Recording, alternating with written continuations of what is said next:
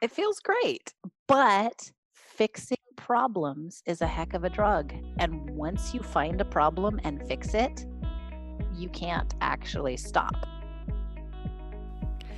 Hello, you're listening to The Rare Life. I'm your host, Madeline Cheney. Today we have Jenny McLelland, whose story episode we heard last week. Jenny is back to teach us the ins and outs of lobbying for disability rights at a state legislative level, making real changes to policies that directly affect our families. This episode is an invitation to all of us to join the army of parents that have been making real differences and including our children in the process so they see that they have a voice and that they matter. These are civil rights issues. In this episode, Jenny shares a brief history of disability advocacy and why it is up to us to make a difference in each state that we live in.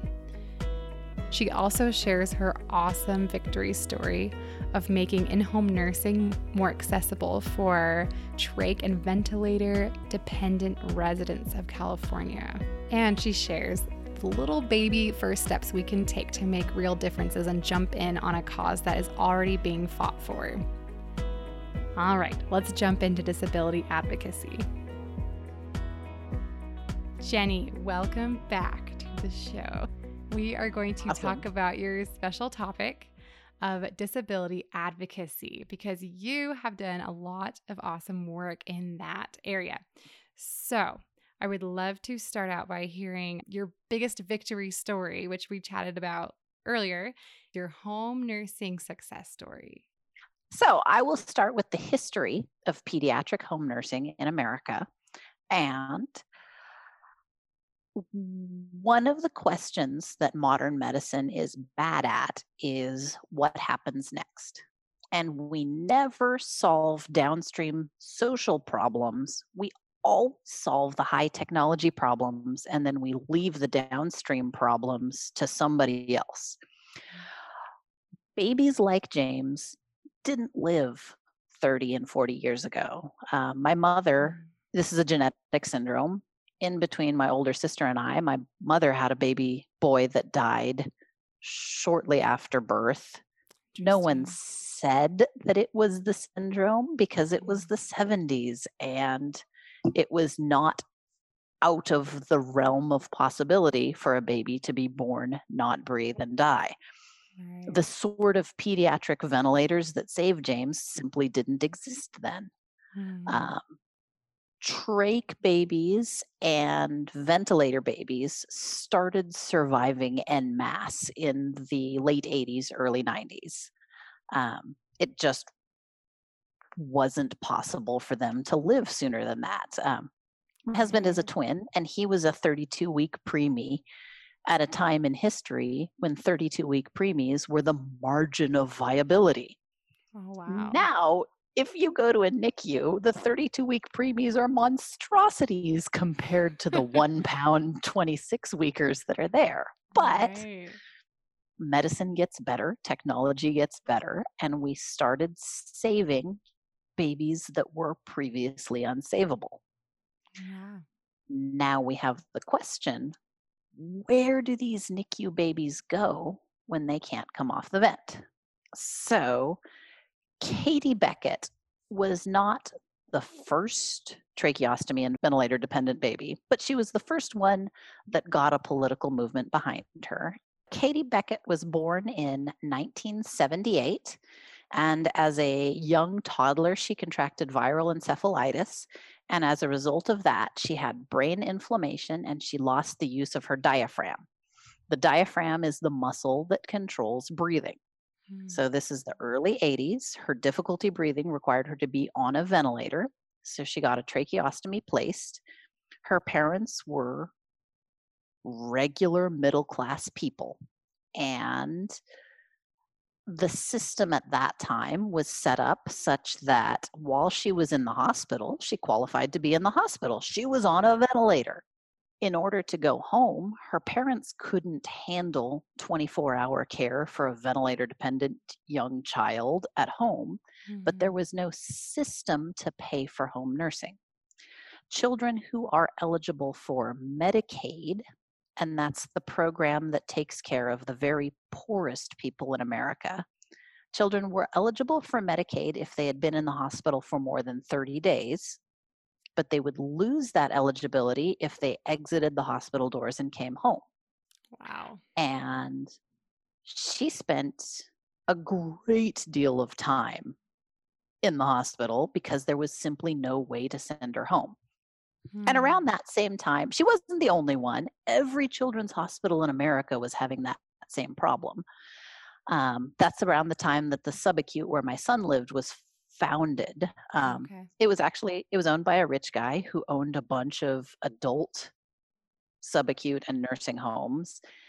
And the hospital called him and said, hey, we have this two-year-old. Can you take her? Hmm.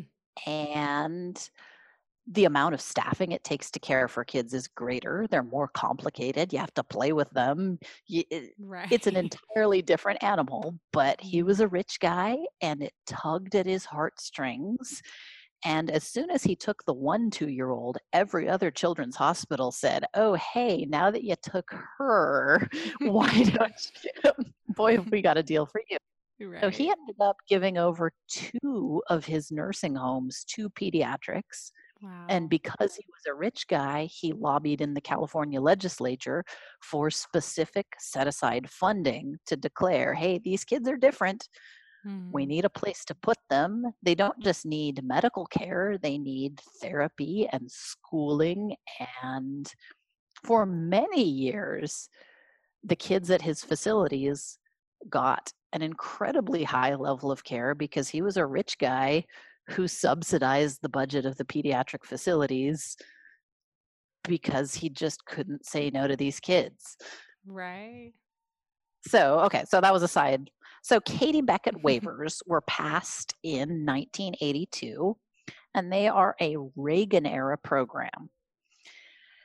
The beauty of Katie Beckett waivers was that it would allow for a framework to say, hey, this kid is complicated. If we give this kid Medicaid, he can go home, live safely with his family with access to home nursing.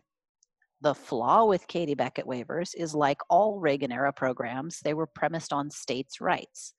So instead mm. of passing a federal law that says, hey, these kids who need trachs and vents need home nursing, let's give them Medicaid. That sounds easy, right? right? Solved it. Is a kid in Kansas really medically different than a kid in Utah or a kid in California? No, it's the same problem. Right, right.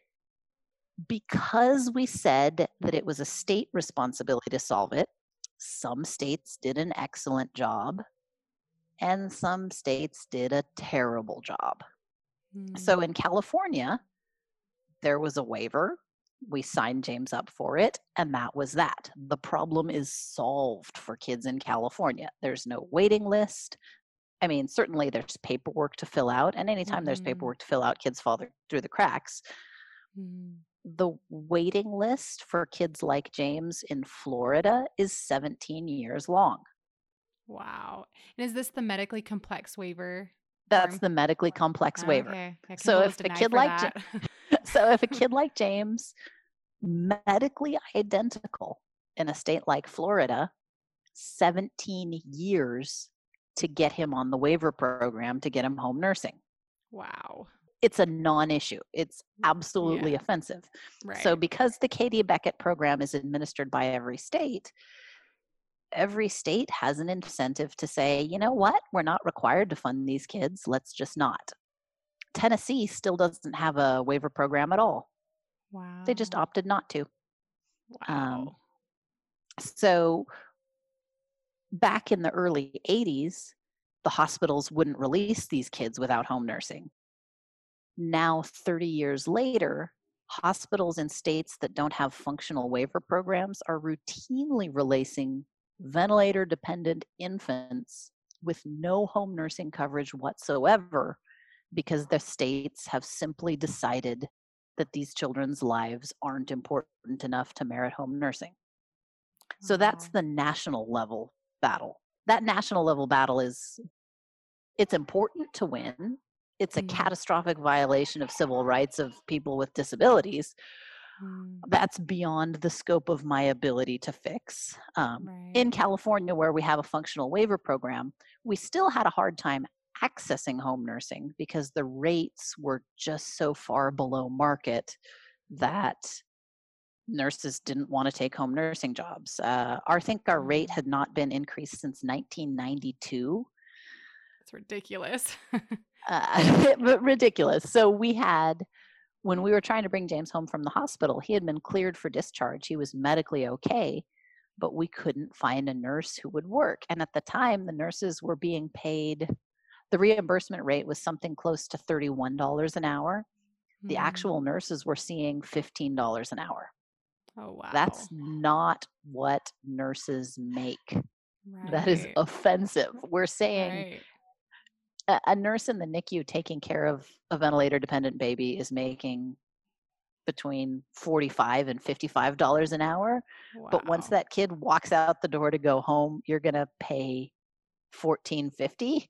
That's not the way that the economy works. Right. That's insane. No one's going to do that. No one's going to do that. Right. And so the nurses that were working in home nursing, we were always able to find some staffing because we would take uh, L V Ns who were going back to school to get their R N degrees, and we would work around their schedule.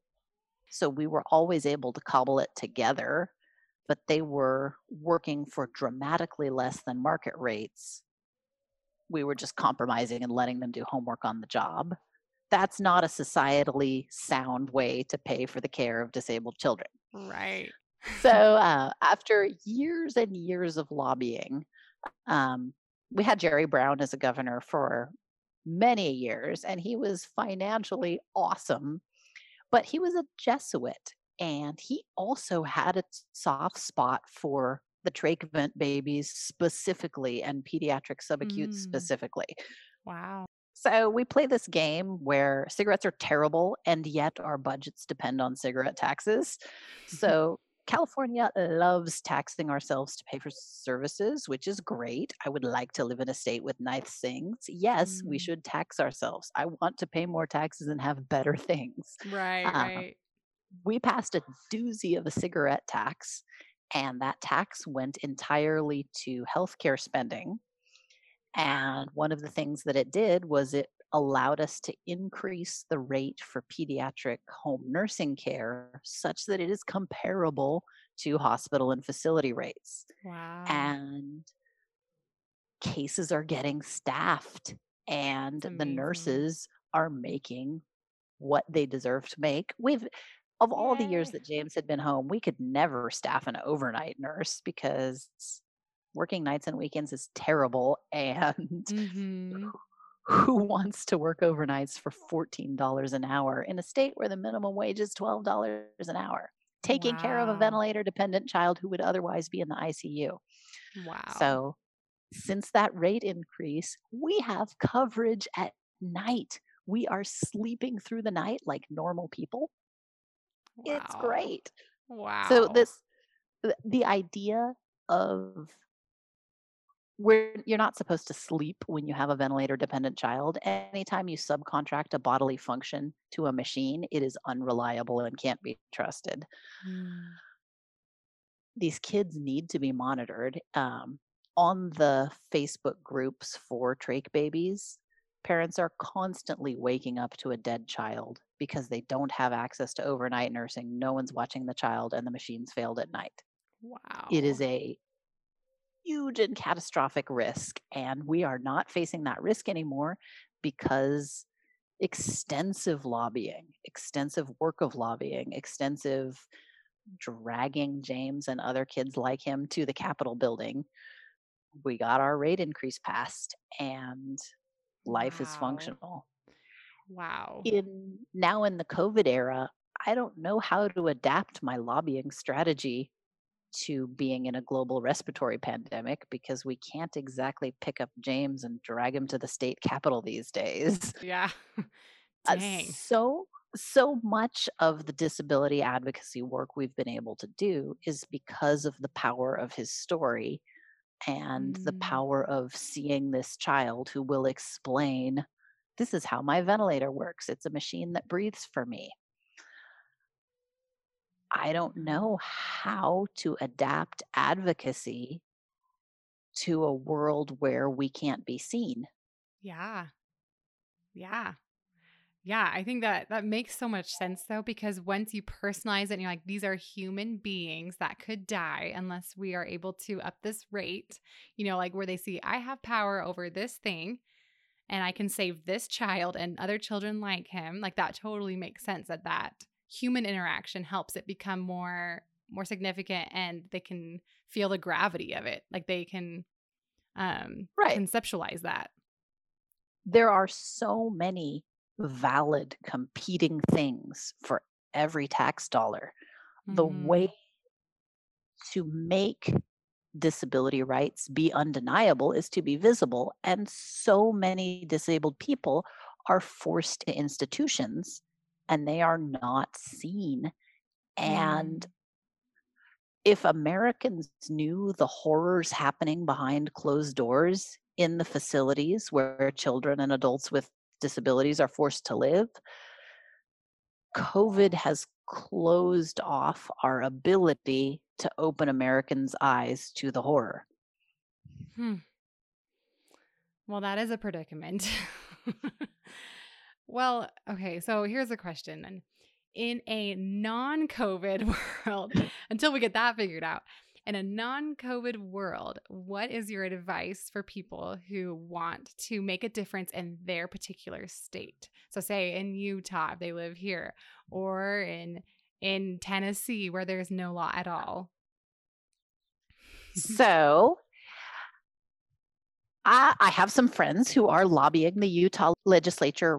Your state level waiver covers trait kids well, but doesn't cover G-tube kids very well. Interesting. Uh, every kid with a G-tube should have access to the Medicaid waiver. Mm. You've subcontracted a bodily function to a machine. Right. Real human contact with your state legislators is important. Um, you have to tell a story and you have to have a concrete ask. I think one of the active areas in Utah is that adults with G-tubes are not able to go to day programs for people with intellectual disabilities because they can't staff the right level of nursing. Hmm. That's a paperwork problem. That's yeah. a paperwork problem that can be solved. And so the way to get into advocacy is to find a problem in your life, think of a solution, and make someone understand that the solution is important. Yeah.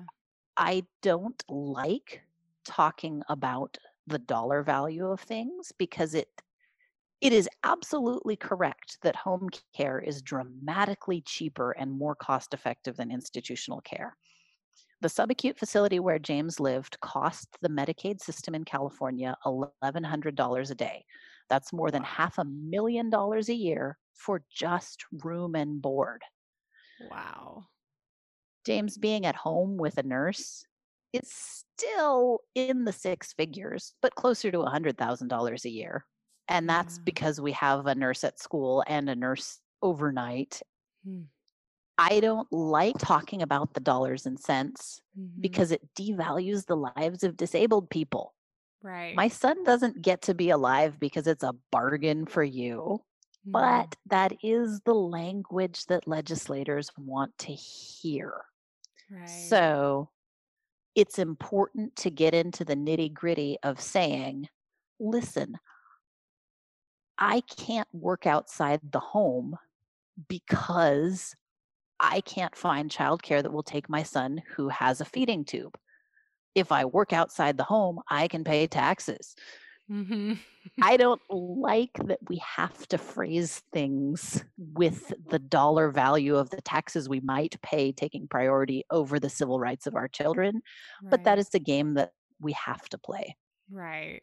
I mean, I'm sure you have some kind of combination of he's a human and deserves to live and doing it this way will save you money. Like a combination of the human emotional side and then the practical, you know, you can still keep your budget side. I lead with the civil rights. Mm-hmm. I dive into the numbers, and then I finish with the civil rights. Okay. Civil rights do not have a dollar value. Mm-hmm. I don't care if it costs the same amount to keep him safe at home. He has civil rights. He is a human being worthy of love and life with his family. Right. Right. And so it really is a, a civil rights issue that you're dealing with when you are advocating for people with disabilities, because they are humans and they have a right to happiness in life, like you said. And the specific right is an Olmstead right. That's a very recent Supreme Court decision that said disabled people have a right to receive care in their own homes.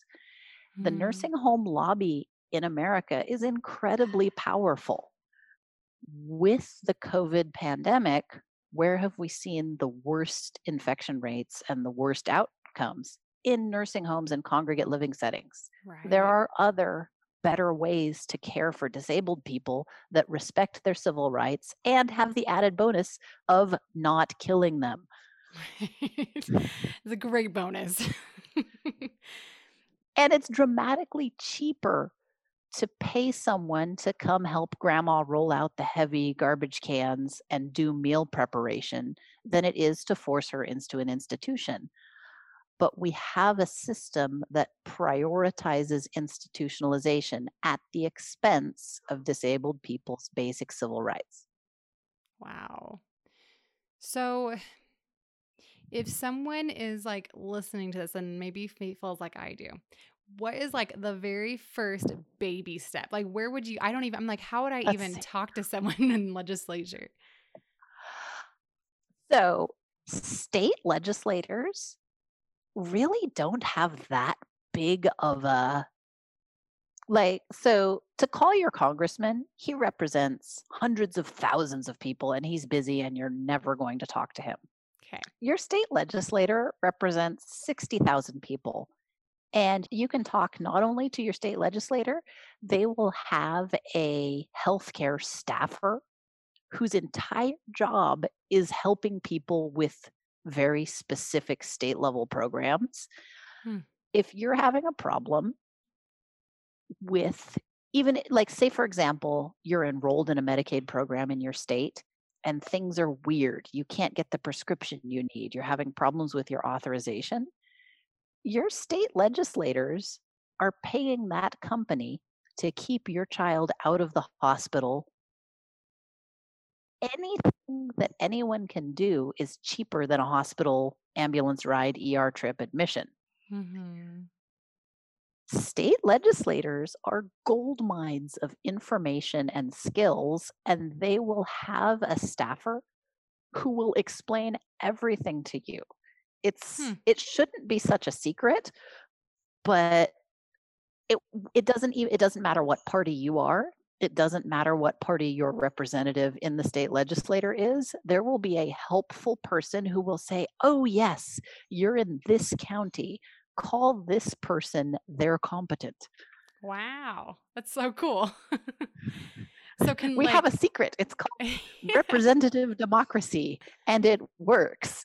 That's amazing. So if if I hopped on my computer and like Google searched, what would I Google search? What would you like type in to find like a contact so, for that?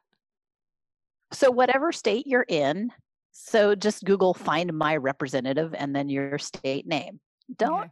bother with national advocacy until you get your training wheels. State level advocacy is a training ground for figuring out how to solve problems. Um, a recent problem that I worked on the solution to is pediatric hearing aids. Hmm. Uh, as you know, kids' hearing aids are like eight thousand dollars. They are bonkers expensive, and most yes. private insurance covers the kind of hearing aids that adults need. Every state right now has somebody that's working on legislation to get hearing aids for children covered. Hmm. Because number one, it's important for children to hear. Hearing aids are a problem we can solve.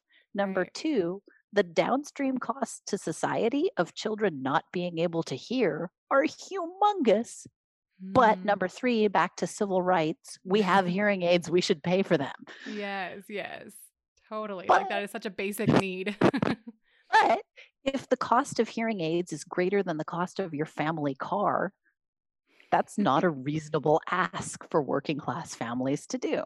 Right. So, and honestly, Facebook and social media are great for disability advocacy. Hmm. There is someone in your state that you would have had to write them a letter back in the day. Mm-hmm. There's someone in your state that's working on that, and you can find them now. And all your legislators are on social media, and you can contact them that way.